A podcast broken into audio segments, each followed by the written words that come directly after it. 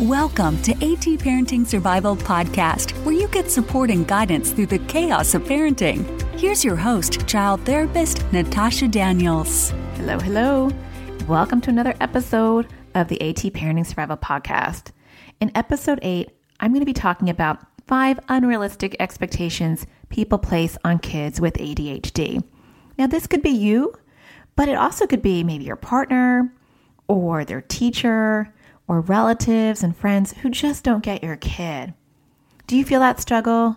Do you feel like you're always defending your child or trying to explain their behavior? And it can be tiring and frustrating. Or maybe you're tired and frustrated because you don't get their behavior. Either way, you're in the right place because today's episode is going to break down the five most common unrealistic expectations that people place on these kids. So let's get started. Kids with ADHD fidget. They squirm, they hop, they bounce, they chew, they pick, they tear, they tap. They do a lot of annoying things and they cannot control it. They have an internal engine inside their body that is driving them to move and they can't stop that. And so when parents or teachers or friends and relatives are like, stop moving, stop humming, Stop picking at your shirt. Stop tearing the paper. We're not being realistic because that is who they are. And they don't want to be doing all those behaviors. Their body is making them do it. So, how do you address that? If they're destructive or they are distracting other people, how do you address that without being unrealistic and telling them to just stop? For starters, give them an outlet. And so if they need to move around, and you know, there's adults who are like this too. I mean, how many of you fidget and need to, you know, scribble when you're at work and in a meeting or chew gum to keep yourself kind of engaged? I mean, we all have components of this, but there are fidget toys. And so you can Google that if you don't know what I'm talking about. And you can find things that your child can hold and move around with. Now, some schools are awesome at this and they will give they will allow your child to bring fidget toys into the classroom, and other schools are not as open. So you'll have to talk to your child's school and see. But those are all sorts of great things. They will put like rubber bands, like these expanded large rubber bands, um, between the legs of a desk so the child can kind of bounce up and down with their feet. Well, not like their whole body, but their feet can bounce um, and move the rubber band, or people will allow kids to have silly putty. And there's there's fidget toys that are perfectly developed to entertain kids, and so you can check those out. Also, some kids like to chew. They'll bite their shirt and you know rip it, or they'll tear at their pants. And so you can get them a chew necklace, which is actually called Chewlery. And I will leave a link in the show notes for Chewlery, or you can just Google it because that is a thing. I didn't realize that there's actual name for it until I looked further into it. And actually, my son is a bit of a chewer. And so I ordered him a, a necklace because they have really cute boy ones too. They have like little Legos and they have like a shark's tooth, but it's made out of a chewy material. I don't know what kind of material it really is, but it's it's chewable apparently. Not edible, but chewable. But I would be careful to check out the size because I ordered my son one which I thought looked cool on Amazon. And then we got it and it was massive. It was kind of ridiculously big. And so, unless he's like a 400 pound, six foot tall man, this size was just not really appropriate for him. So, check out the size before you order Chewlery. The other thing is to redirect them. So, if you're at home and you have a child who's bouncing off the walls, telling them to get down, get down, calm down is not going to help they are obviously seeking some sort of bodily input. They're obviously getting out some internal energy. And, you know, part of having ADHD is you have that ongoing internal motor. And so if your child is jumping on the couch, then redirect it. Get a small indoor trampoline or tell them to go run outside. So instead of saying stop, tell them go do blah, blah, blah. And then that way you're developing their skills because they're like, oh, you know what? When I feel this way, I need to get my energy out. And so I need to go run outside. My son, who doesn't have ADHD, but he definitely has components of it, you know, he can get super hyper depending on what he ate and depending on his day. And he has more anxiety. And in another episode, I'll talk about how how anxiety can sometimes be misdiagnosed as ADHD because there is this big overlap, especially for boys. Uh, I have an article, I'll link that in the show notes, but maybe I'll do an episode on that some other time. But he is very hyper depending on his anxiety level. And he'll jump on our really nice, expensive couch and we'll get frustrated with him, and my husband will get frustrated. And so I told my husband around Christmas time, I said, Look, it's not his fault. He comes home, he has all this energy, you know, bottled up from sitting in a desk all day. And it's not fair for us to just be like, Stop jumping, stop jumping. And so I ordered this mammoth, huge bean bag, like a beast of a bean bag. It's like for adults. And I put it in the corner of our living room. And we have stairs that are going up, and you can kind of climb on the stairs. You know how kids do. And so I allow him, and you might be like, bad mom, Natasha, bad mom. So be prepared. I'm about to say something horrible. But I allow him to walk up the stairs, kind of like on the outside of the stairs, and jump into the bean bag. And it's fun. And he's getting that physical impact. And it's exciting. And so when he's jumping on the couch, I just say, hey, you can go do that on the beanbag, you know. And I also bought him a small little trampoline that's by his room. And so sometimes at night, when he's getting really anxious because he's nervous at night because of bedtime, total different podcast for that one, I will say, hey, go and jump on your trampoline for about two minutes and then come back down. And he'll be like, why? I'm like, just go do it. And it gets out that nervous energy. So for this first unrealistic expectation of stop moving and stop fidgeting, you want to redirect it and give them tools. On to number two. My child will just not listen to me. I tell them to go brush their teeth, get their pajamas on, and clean up their room, and they just don't do it. Or maybe they just go brush their teeth. Yes, that's because they have ADHD. and multiple step directions are not going to work. And so I tell parents do not give your child more than one direction at a time. Now, that may seem ridiculous, but they are not going to hear step two and step three because their brain doesn't have that capacity. As they get older, they will learn their own tools. They will write down notes and they will use stickies and they will put reminders everywhere. But when you're dealing with little kids who have, or even older kids who have to go do some tasks that they don't want to do, you need to make sure that you give them one step directions at a time. Go brush your teeth. And then when you're done, come back to me. And that way you're kind of checking and making sure that they're doing it as they progress. Because it's not fair to get upset at a child who can't retain multiple step directions when you're giving them multiple step directions. That's not fair. That'd be like getting mad at me because I'm not understanding you and you're speaking Spanish, but I don't even know Spanish. That's probably like a really weird example. I'm not good with coming up with examples on the on the fly. So that's all I got. Okay, that was a very easy um, misperception that people have and an expectation that's unrealistic. So that one's obvious. Let's move on to number three. Number three is that people have this expectation that kids with ADHD should be able to focus on everything with equal attention. And that is the biggest complaint I get in my practice. A lot of times when parents are upset with the diagnosis, and I don't diagnose ADHD, I just do therapy, I don't assess, but um, they'll come in with already a diagnosis, and maybe one parent's really upset about it, or they're confused, and they'll say, I don't get it, Natasha, because he can sit there for hours and play with Legos, or he can sit for hours and play on Minecraft or on video games. When he wants to focus, he can focus without a problem. He is just lazy. He doesn't want to focus on work. He doesn't want to do his homework. And so he's lazy, and I don't think it's ADHD. I hear that often. Now, I'm not saying that it's not laziness because kids, who wants to do their homework, right? But I think people are misunderstanding ADHD. They are getting input and they're observing everything that's going on in their environment at the same level. Imagine that. You're hearing the sounds, sights, and smells of everything. There is no filter. Your brain is not filtering it out.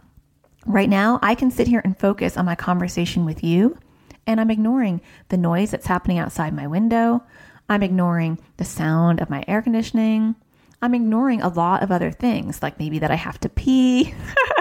See, the minute I said that, I'm like, yeah, you know what? I actually really do have to pee. I'm ignoring that. My brain is not allowing me to notice that my bladder is like, hey, don't forget about me. Stop doing these podcasts and go pee. But someone with ADHD is not their their brain is not allowing them to filter all that. And so they're getting all all those messages at one time, which makes it hard to really focus on one thing. Now, if they really love what they're doing, it's not going to take a lot of brain power to focus and hyper focus on the thing that they're loving. So if I'm loving Legos, but I'm a kid with ADHD, I'm still going to be able to focus really well on the Legos because it's interesting. It does not take a lot to draw my attention in. And so I can sit there for a long time because I'm engaged. Now, if you're going to throw some math homework in front of my face and I'm a kid with ADHD, I'm not interested in that. Yes, that is true.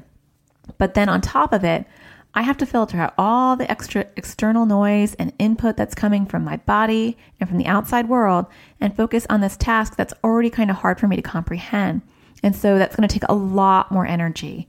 So for me, now I'm not the kid with the ADHD. Now I'm me, Natasha, me. So for me, an adult without ADHD, you can put a really boring homework assignment in front of me or a task, well, like taxes. I was doing taxes the other day and it's super boring.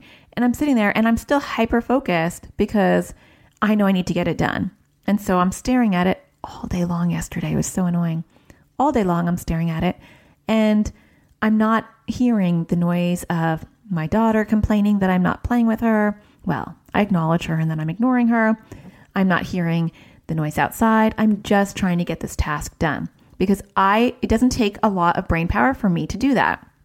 Now, if I was an adult with ADHD or a child with ADHD, I would not be able to do that because it would take probably 10 times as much focus as it did me to remain on task and stay focused because I'm I'm competing with all that extra stuff. Okay. I know I'm going on. I'm being long-winded about this, so I will stop.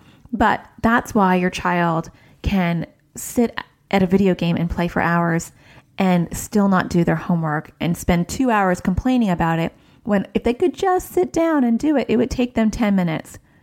Do you say that often? do you know why I know you say that often? Because I hear you in my practice. Other yous, other parents tell me that all the time. It takes him 10 minutes to do his homework, but he he'll complain about it for 2 hours. Yes, he will because it's going to take him that much more energy to focus on that than it would anything else. We're not going to go into today how to fix that issue. That is a totally different episode. And I do have some tips on how to parent kids with ADHD, and we'll save that for another episode. But I want to go into the last two expectations that people place that are inappropriate on kids with ADHD. So, up next, we're going to be talking about volume and energy, and we're going to talk about listen to me when I shout in your direction. Stay tuned. You're listening to AT Parenting Survival Podcast. Okay, so unrealistic expectation number four is that they have any idea about how loud they're being. Control your volume. How many times do you find yourself saying, lower your voice, stop shouting, calm down? If you can count how many times you probably tell your child with ADHD, calm down, calm down, calm down. It'd probably be pretty frequently. I think we're all guilty of that, even, you know, with kids who don't have ADHD. I mean, how many times do we say, calm down? But that isn't really helping your child with ADHD because they don't know how to calm down. It's like saying to someone who's bleeding, stop bleeding, stop bleeding, stop bleeding. Okay, tell me how.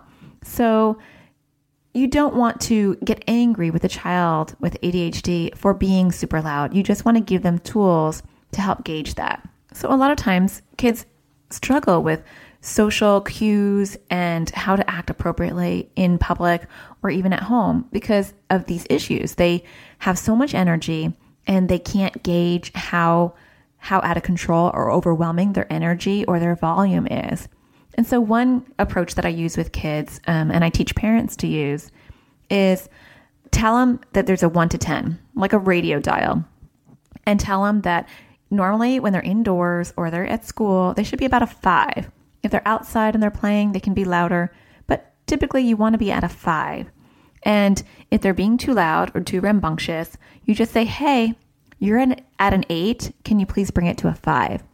And I, I know that seems stupid and, you know, maybe not helpful at all, but it is because you're constantly giving them feedback as to what number their behavior is. And so they're getting that information. Oh, when I am this loud, I'm an eight. When I'm this loud, I'm a five. And if you're consistent, they will start to be able to monitor themselves, which is helpful. Now, if you have a child who's not too sensitive, one thing that I have had parents do with the child is to lower them like a radio dial so they get a visual cue without a conversation about it. And so instead of squashing their self esteem and constantly yelling at them, you know, be quiet or get down or, you know, calm down, you can give them a visual cue with your hand and you can lower them. And you have to talk to your child first about this and make sure that they're okay with it and they're not offended. But it is actually a really good tool that I've had a lot of parents do when they're in public, you know, in that way it's not embarrassing because let's say they're acting really rambunctious and their friends are kind of like, whoa, too much energy they can, you know, from across the room kind of do their volume dial, and no one's going to know what that is. And also at home, instead of constantly yelling at your child, you can do your volume dial too. And I, I do like where parents will say what number they are, especially when they're at home. You know, you're you're a 10, you need to bring it down to a 5. Or if you want to be a 10, you need to go outside. Or you're an 8 right now and it's bedtime, and so at bedtime you need to be like a 3. And so why don't you go jump on your trampoline and bring your number down? That stuff is great because you're teaching them how to self regulate and you're teaching them how to gauge their own energy level and how to bring it down. And so instead of squashing them, you're empowering them and you're teaching them how to handle their own energy moving forward. Okay, last one is they never listen to me. I talk to him and he completely ignores me. Now, I call this ADHD deaf because there are kids that will come into my practice and it depends on how severe the ADHD is. But I would have to say the majority of kids with ADHD, especially if they're a little bit younger and they're playing, they cannot multitask. And so they will play and I will talk to them and they will literally ignore me. And they are not being rude. They just can't do two tasks at one time.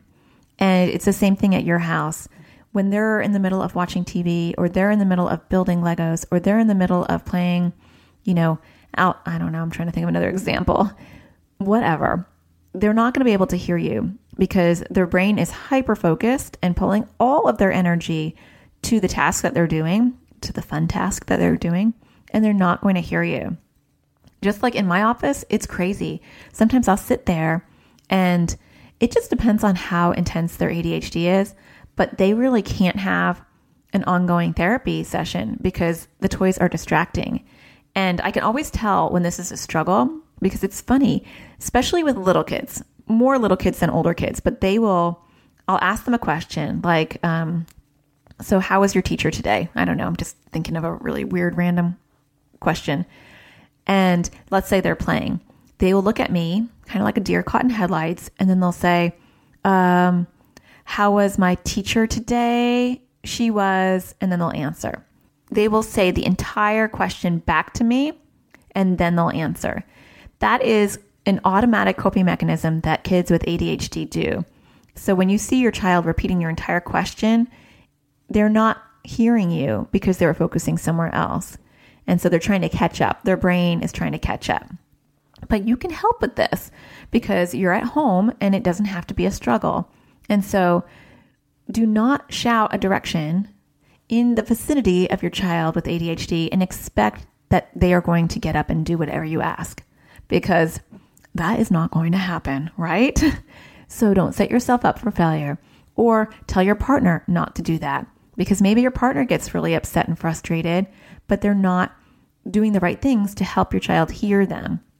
And so they're not ignoring you per se, although they are kids and kids do ignore parents.